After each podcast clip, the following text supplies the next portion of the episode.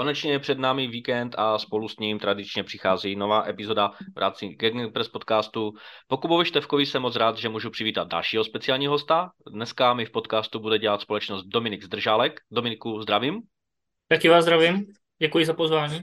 Dominik Zdržálek je mistr České republiky ve futsale, mistr České republiky ve fotbale jeden na jednoho a fotbalista, který se mimo jiné účastní i různých charitativních akcí. No a v neposlední řadě fanoušek španělské ligy.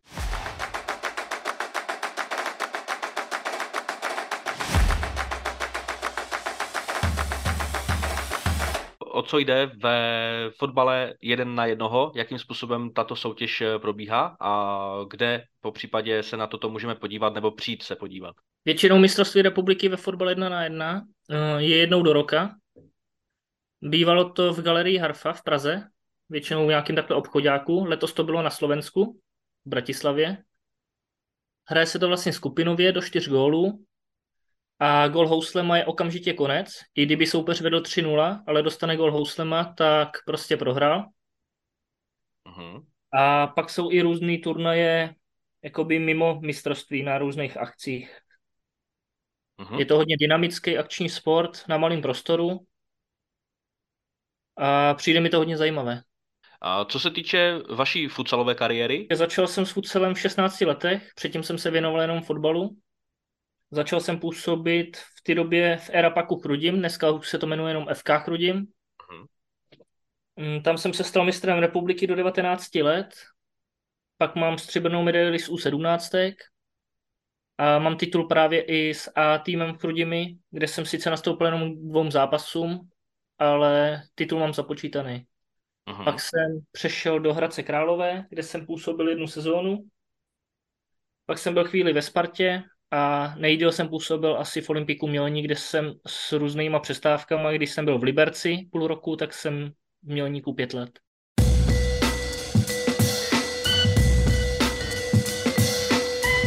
Pojďme se tedy podívat eh, na vaši fanouškovskou lásku, a to je španělská liga. A v dnešní epizodě se teda podíváme zejména na Pyrenejský poloostrov, a pojďme se hnedka podívat eh, na vrchol tabulky. A kdo podle vás eh, má teď rozběhlý uh, title race nejlépe? Jestli Barcelona nebo Real Madrid? Barcelona teď vede.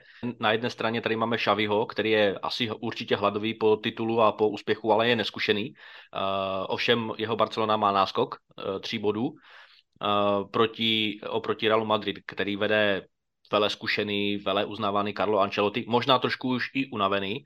A Podotázka, jakým způsobem do tohoto titulového souboje promluví třeba Atletico, Villarreal nebo Real Sociedad? Já si myslím, že hlavním favoritem letos je Barcelona. Líbí se mi ze všech týmů nejvíc, mají takovou konzistentní výkonnost. Uh-huh. Reálně přijde, že má takové výpadky, chvilkama předvádí hezký fotbal, ale pak jsou zápasy, kdy se trápejí i s průměrnými týmy, jako je například Chetafe nebo, uh-huh. nebo Cádiz. Uh-huh.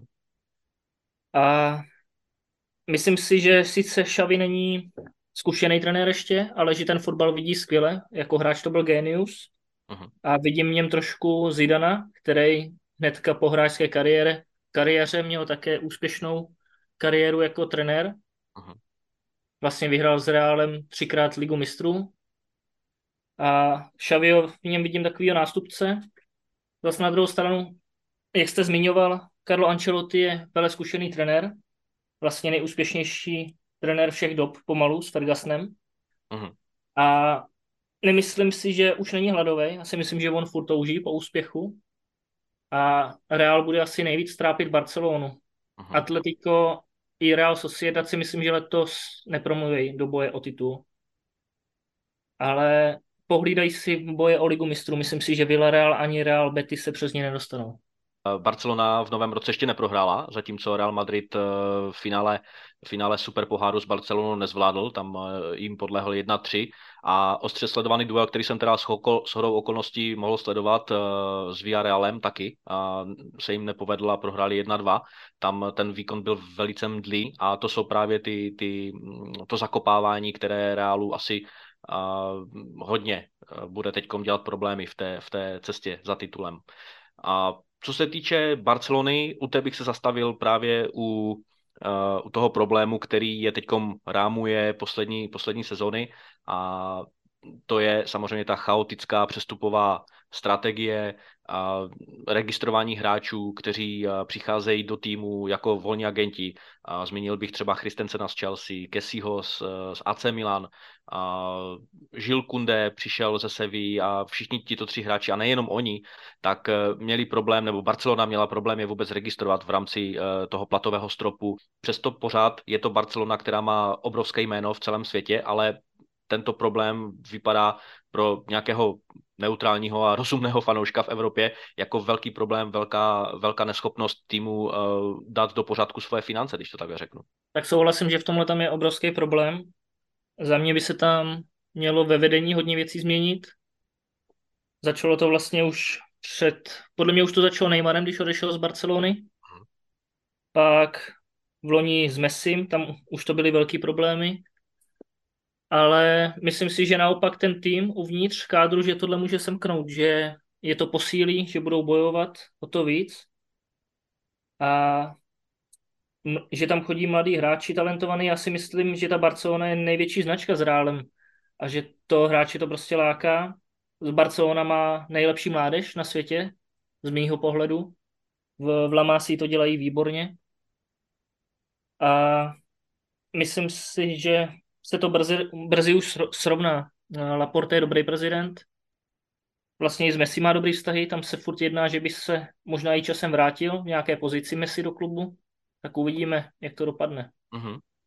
No určitě z té Lamasy je teďkom uh, slaví úspěchy zejména Pedri a Chavy, že jo. Uh, já teda jsem zaslechl nebo spíše zaregistroval teďkom v posledních sezónách právě opačný názor na tu Lamasy, že přece jenom uh, nebyla až tak produktivní a až tak kvalitní, ale určitě souhlasím s tím, že La Masia je rozhodně jednou z největších produkčních linek mladíků do celého světa.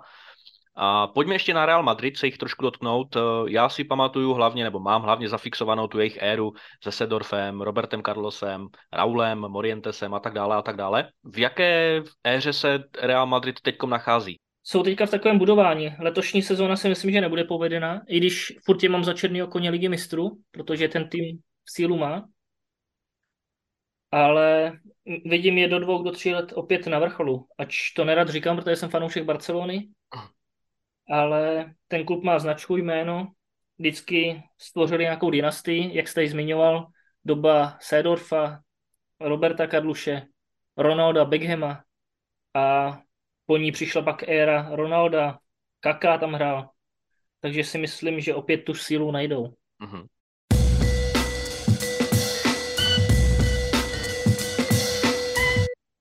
OK, pojďme na další segment v rámci dnešní epizody. Překvapení této sezóny. Bavili jsme se společně, že je zde jedno velké překvapení a jedno velké překvapení taky v tom negativním slova smyslu. Začneme u toho pozitivního a to je určitě Real Sociedad, San Sebastian.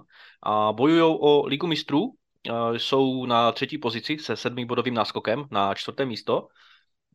Určitě za poslední dobu, já jsem se podíval na jejich umístění v tabulce, vždycky končili, nebo poslední tři sezóny končili e, někde na pomezi Evropské ligy a ligy mistrů, pořád jim ta liga mistrů utekla o několik bodů. Letos e, Real Sociedad vypadá velmi optimisticky, určitě tam mají dobrý kádr, co se týče střelců. Alexandr Sorlot vypadá velmi dobře. Jakým fotbalem se prezentují? Prezentují se akčním fotbalem, hodně dynamickým, Eh, snažíš se proti silným týmům hrát spíše odzadu, na rychlé breaky, něco podobné jako Atletico. Eh, líbí se mi tam Kubo, to je hodně nepříjemný hráč, teďka v poháru s Barcelonou eh, je tam nejvíc trápil. A jak jste zmiňoval, každou sezónu hrajou na špičce, většinou jim ta Liga mistrů unikne, že jdou spíš do Evropské ligy ale letos je vidím vysoko. Myslím si, že by mohli potrápit na druhém místě i Real Madrid, že by se mohli dostat na druhé místo i v tabulce. Je tam něco, co můžeme třeba vypíchnout právě uh, to, to, to rozdílové? Je tam nějaká třeba změna oproti minulým sezónám? Tak myslím si, že se tam sedl kádr už. Přivedli k, eh, k tomu dosavadnímu kádru, který tam byl právě Kuba, který je hodně nebezpečný hráč, hrál i na mistrovství světa výborně. Mhm.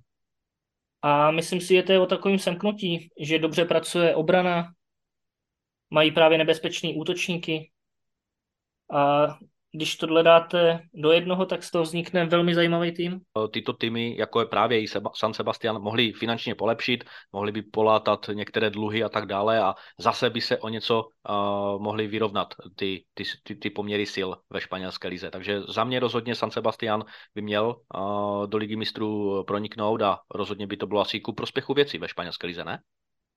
Určitě, bylo by to, byla by to velká změna. A takový nový zpestření pro tu španělskou ligu a i motivace pro ostatní týmy, že se můžou do ty špičky dostat. Mm-hmm. Protože je tam no, letos je Real, nebo pardon, Real, je tam Betis, Sevilla, uh-huh. který jsou taky na špičce, což se moc nečekalo.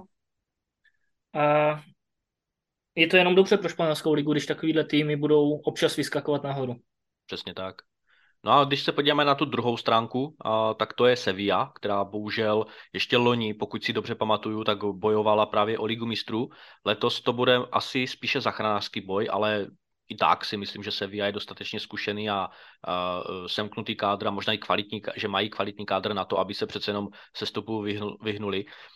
Ten problém asi ční v, mimo jiné i teda v, ve velkém oslabení kádru, co jsem tak zaregistroval, tak odešel, odešel ten zmíněný Žil Kunde do Barcelony, Diego Carlos odešel do Aston Villa, pokud vím, byly tam nějaké problémy právě s koučem Lopetegim, který odešel právě taky do, do anglické ligy. Jsou tam teď asi nějaké herní problémy, mm, herní propad, fanoušci se, fanoušci se asi bouří vůči, vůči sportovnímu ředitelovi Monkimu, takže co můžeme říct na adresu Sevilla?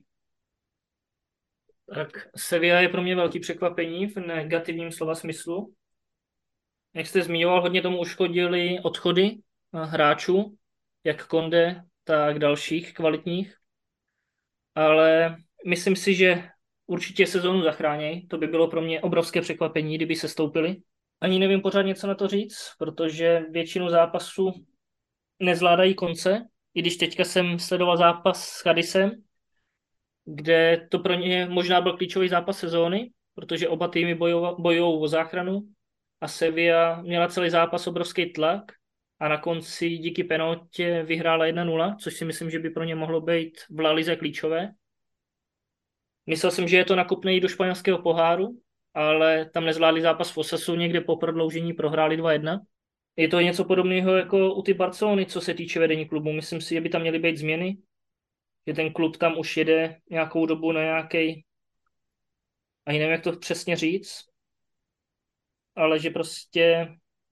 V režimu autopilota? Přesně tak, v režimu autopilota, děkuju. A že by měl odstoupit sportovní ředitel. No rozhodně je to těžké ve španělské lize, kde ty finance přece jenom eh, nejsou, nejsou zrovna atraktivní a, a provedení klubu jako takového a určitě i ten platový strop a ty striktní pravidla ohledně financí a ohledně podepisování hráčů rozhodně nepomáhají eh, těm, těm týmům, které se právě mm. třeba ocitnou v těch, v těch sportovně ne zrovna dobrých, dobrých situacích.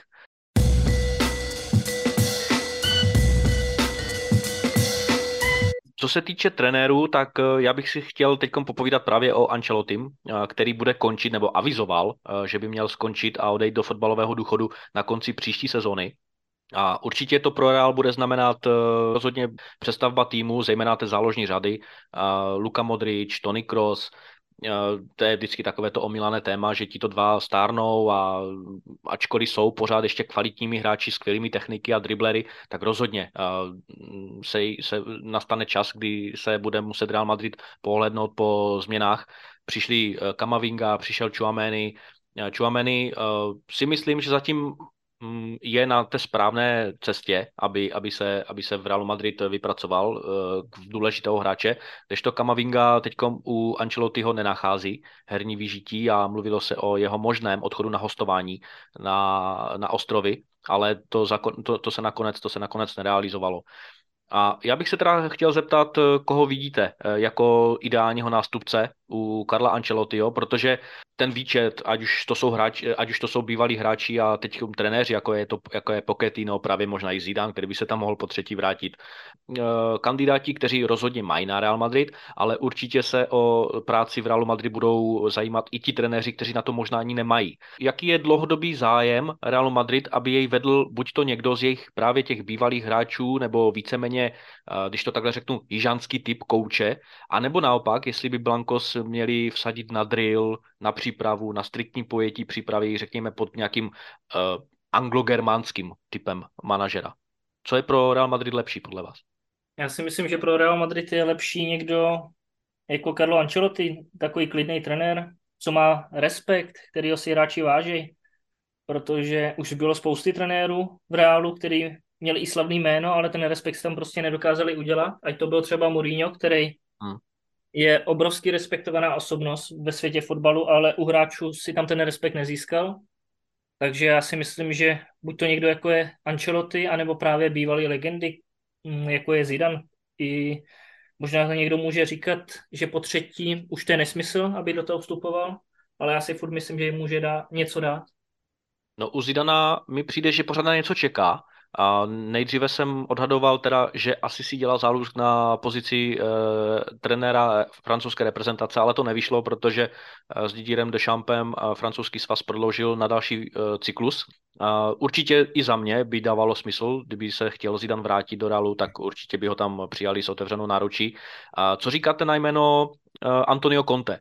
Já jsem o, něj, o, o něm mluvil v rámci našeho podcastu s tím, že on by byl ideálním kandidátem do Realu Madrid. Antonio Conte je přesně ten typ trenéra, ani ne tak manažera, jako spíš trenéra, který se rád stará právě o ty fotbalové a o ty sportovní záležitosti, ať už to jsou ty herní pokyny, ať už to je ten tréninkový drill, fitness drill a tak dále a vůbec se nezajímá o, to, o, o, tu, o tu finanční stránku věci, o, o přestupy jako takové, aby, aby si musel žádat, tak jak to je teď v Tottenhamu a předtím Chelsea nebo v Interu, o nějaké finanční zdroje, aby mohl tým posílit přesně podle jeho představ. V Realu Madrid by mu to určitě, určitě posvětili, tu jeho transfer politiku. On by prostě byl fakt vyložen jenom tím trenérem, který dostane toho vysněného hráče a buduje ten tým k obrazu svému. A co říkáte na Antonia Conteho, jestli by se hodil do Realu Madrid? Mm, souhlasím s tím, že je to trenér, který se stará o sportovní stránku. Určitě měl úspěchy, ať v Juventusu, eh, v Interu, v Chelsea nebo v Tottenhamu teďka. Ale myslím si, že Real je pro něj ještě až moc velký klub, že myslím si, že by neuměl úplně pracovat s těma superhvězdama. Uh-huh. To je můj pohled. Ale třeba se mýlím, určitě by jim něco měl co dát, ale musel by umět pracovat s hráči, jako je Benzema, jako je Modrič, prostě klíčoví hráči tohoto klubu. Myslím si, že to nejsou nějaký hráči, kteří by jeli na nějaký drill, který by poslouchali úplně na slovo. Jsou to za mě hráči, kteří potřebují určitou volnost. Takhle to vidím.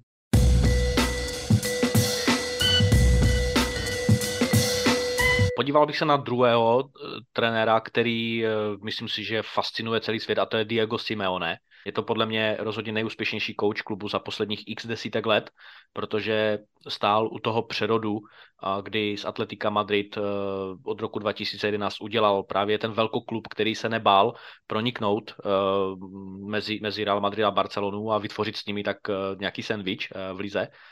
A ale na druhou stranu otázka vyznívá teď eh, po tom výčtu úspěchu, které s klubem má, jestli má klubu stále co nabídnout, protože o Simeonem se teď mluví, že je hodně negativní, co se týče herního pojetí hry, iniciativu přenechá na soupeřích, je defenzivního ražení, tento manažer, plný vlastně té orientace na, na, na sílové souboje, na osobní souboje, na fyzické pojetí hry a tak dále. Jaká je jeho budoucnost Atletiku Madrid? Já si upřímně myslím, že jeho čas, no, čas Diego Simeona už nadešel v atletiku. Myslím si, že už tam nemá právě moc co předat, že už vyčerpal veškerý materiál, co těm hráčům mohl dát, ale v něm osobně vidím obrovský potenciál do jiného týmu.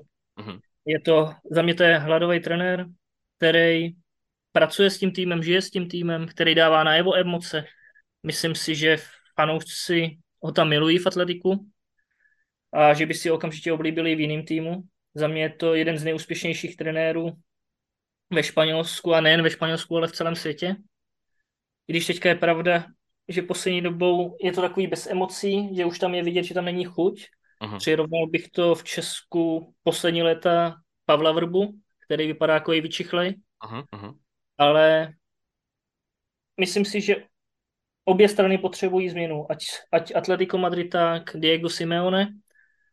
A když ta změna nastane, si myslím, že můžou být obě strany úspěšné. Předtransformoval hlavně Kokeho na výborného univerzála ve středu hřiště a co se týče Diego Simeoneho, já jsem si teda našel výčet těch jeho úspěchů. Dvakrát ligový titul, dvakrát Evropská liga, a dvakrát Evropský superpohár, tam vlastně navázal na ten titul v Evropské lize. Dvakrát poražený finalista ligy mistrů, no a k tomu spousta individuálních cen, zejména trenér sezóny jak v evropském, tak španělském měřítku.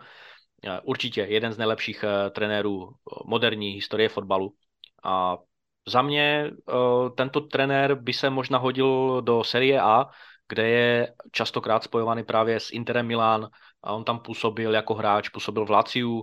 Eh, Diego Simeone je rozhodně emocionálním eh, koučem, který, který dbá na disciplínu, na pohyb, na, na, tu, na tu energii na hřišti. Otázkou je, viděl byste ho třeba i v Premier League, protože za mě přece jenom on není takovým tím kulturálním vhodný, vhodným typem na Premier League, ale to se, to, to se vůbec rozhodně neváže na jeho schopnosti, ale spíše prostě si ho nedokážu představit, že by fungoval s anglickými hráči v kabině. Já si právě myslím, že je to takový lidský trenér, i když třeba na, na menek tak nepůsobí na hřišti. A myslím si, že by se právě hodil. Mm, viděl bych ho v nějakém týmu něco, jako je Chelsea, týmy, které hrají celkově dost odzadu na rychlé breaky. Myslím si, že on by tam úplně přesně pasoval. A že by právě nabídl Premier League ty svoje emoce, eh, tu svoji vášeň, byla by to velká změna, protože teď tam jsou takový, jak bych to řekl, klidní trenéři. Uh-huh. A přirovnal bych ho v tomhle svém chování trošku k Mourinhovi, který svýho času byl taky hodně emoční, dával najevo svoje pocity, a myslím si, že právě takový je i Diego.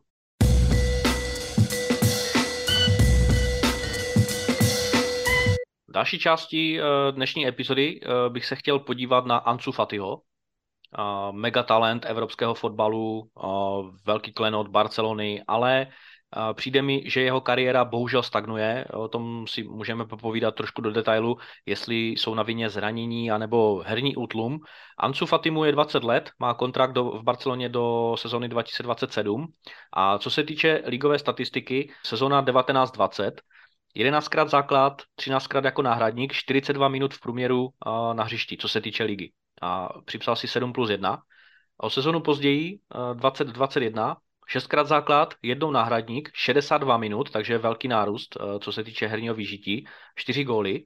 Co se týče další sezony 21-22, třikrát základ, sedmkrát náhradník, 33 minut eh, v průměru, takže zase velký sešup a rozhodně nejnižší herní vyžití za celou dobu jeho působení v Barceloně. Připsal si zase 4 góly. No a v letošní sezóně 22-23 šestkrát základ, 11krát e, nastoupil jako náhradník, ale v průměru pouze 39 minut. A připsal si zatím 3 plus 3. Za mě Ansu Fati patřil v té první sezóně, kdy nastupoval ještě po boku Messiho, jako taková Eh, emergency alternativa v tom eh, vypjatém ročníku, kdy Barcelonu postihlo velké, velké zranění eh, u, spousty, u spoustu hráčů, tak dokázal působit velmi dobře. Hodně mi připomínal Markuse Rashforda, který nastupoval za Fanchala. Ansu Fati, dnes je mu 20 let, pořád je to samozřejmě mladík, pořád je to super talent, ale na druhou stranu ta křivka jeho výkonnosti nejde směrem nahoru. Absolutně s vámi souhlasím. Řekl bych přímo, že jeho kariéra stagnuje. Vidím v něm trošku příklad Bojana Krkiče, který dřív byl taky megatalent v Barcelony. Vlastně se o něm mluvilo jako o druhé Messi, hmm. ale někde ve 23 už hrál někde v holandské lize, pak se plácal po různých ligách a vlastně brzy ukončili kariéru. Tak se bojím, aby tohle nebyl podobný případ. Teď jsem poslední zápasy Barcelony viděl Přijde mi, že tam má Ansu Fati hodně ztrát, že tam má sice chvilkama geniální momenty, ale čekalo se daleko, daleko víc. Čím to může být? Nějaké, dejme tomu, vleklejší zranění, nebo je to spíše jenom v tom herním, herním pojetí ten problém u něj? Já si myslím, že je to furt v tom herním pojetí. Myslím si, že mu tam chybí hráč, jako byl Messi, když tam v té době začínal, od kterého, na, na kterého se hráči stahovali, který tvořil hru a právě více prostoru měl Ansu. V té době byl ještě vlastně takový přízrak, no, nikdo ho moc neznal, soupeři se na něj asi úplně pečlivě nepři, nepřipravovali.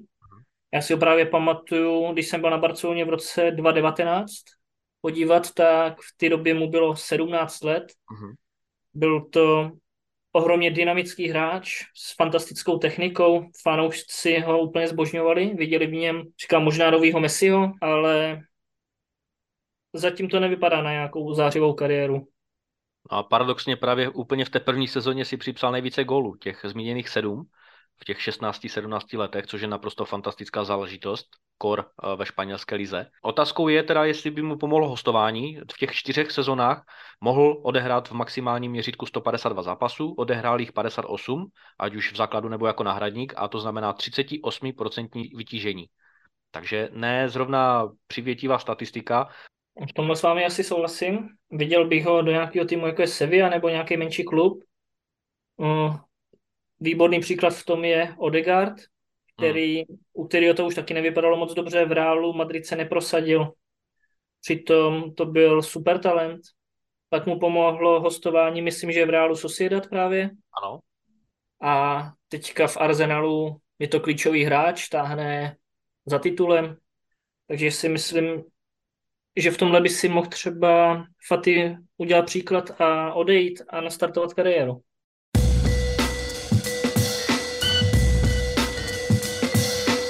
No a právě přes Ansu Fatio se podíváme na naší dnešní poslední téma a to je práce s mládeží v La Lize.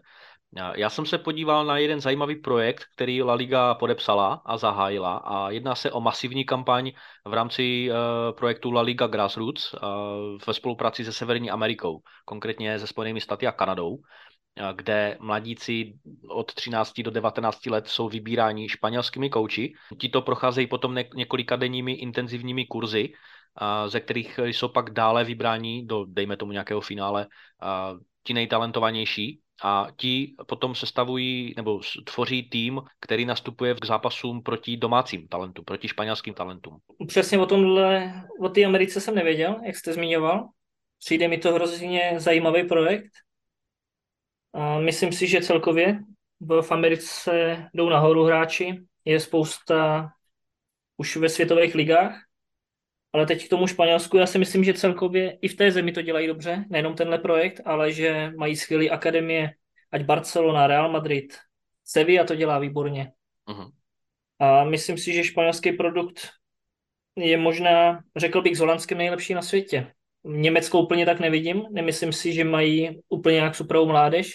Sice tam občas vylítnou no, megatalenti, jako je Musiola, jako je ten Bellingham, ale to si myslím, že na takovou zemi je přirozený, že je to obrovský stát, ale oproti Španělsku si myslím, že tak dobře nepracují.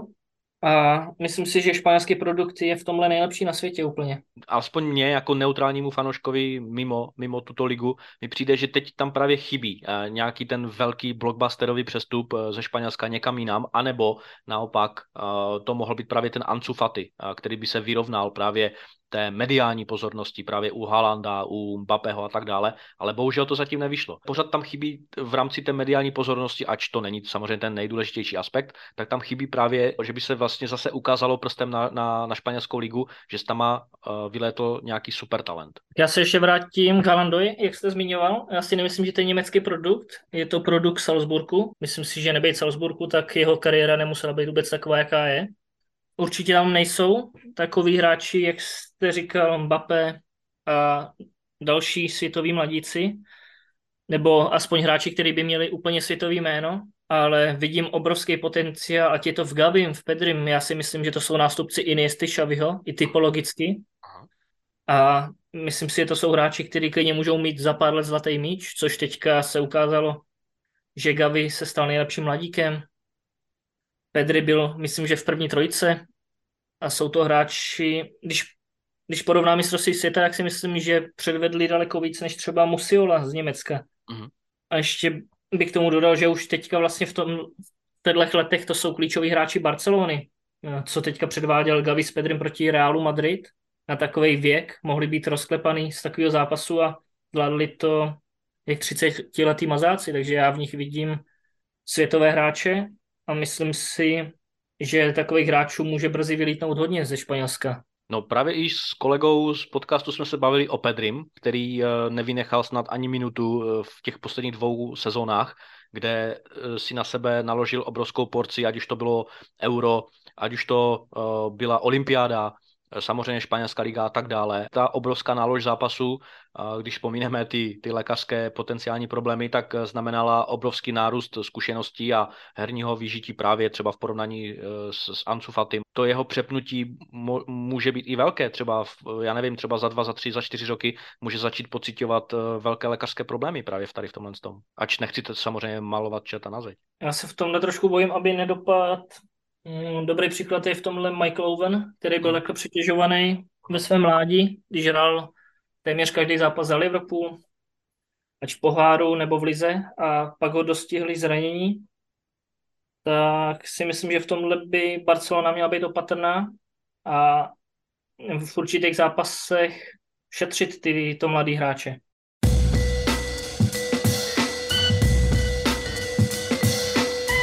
Na co byste vy nalákal a externí fanoušky, když to takhle řeknu, na španělskou ligu? Tak určitě bych je nalákal na týmy jako je Barcelona, Real Madrid, který mají světový hráče. Nalákal bych je na zajímavé týmy, jako je Real Sociedad. Řekl bych i Sevilla, která letos bojuje o záchranu, ale myslím si, že je to jenom výjimka. Nalákal bych je na atraktivní fotbal technický, který všechny týmy se snaží hrát fotbal ve Španělsku, ať je to poslední tým tabulky, anebo první Barcelona, tak všichni se snaží hrát podobný styl. Málo kdy jsou nějaký nakopávaný míče, má to hodně emocí, náboj, Aha. takže na tohle bych je pozval. Takže dostali jsme se ke konci dnešní epizody. Díky vám všem za poslech, ať už na YouTube nebo na Spotify. Loučím se taky s našimi odběrateli na Twitteru, kde můžete sledovat, jak jsem zmiňoval, náš přestupový servis v rámci Premier League. Pokud vám nevyhovuje poslech na YouTube, tak v popisku videa máte odkazy na ostatní sítě, kde si nás můžete pustit. Pro tuto chvíli to bude vše. Já děkuji moc Dominikovi, že zavítal do našeho podcastu. Díky. Já děkuji za pozvání, bylo to moc fajn. A u příští epizody zase příště. Čau. Naschledanou.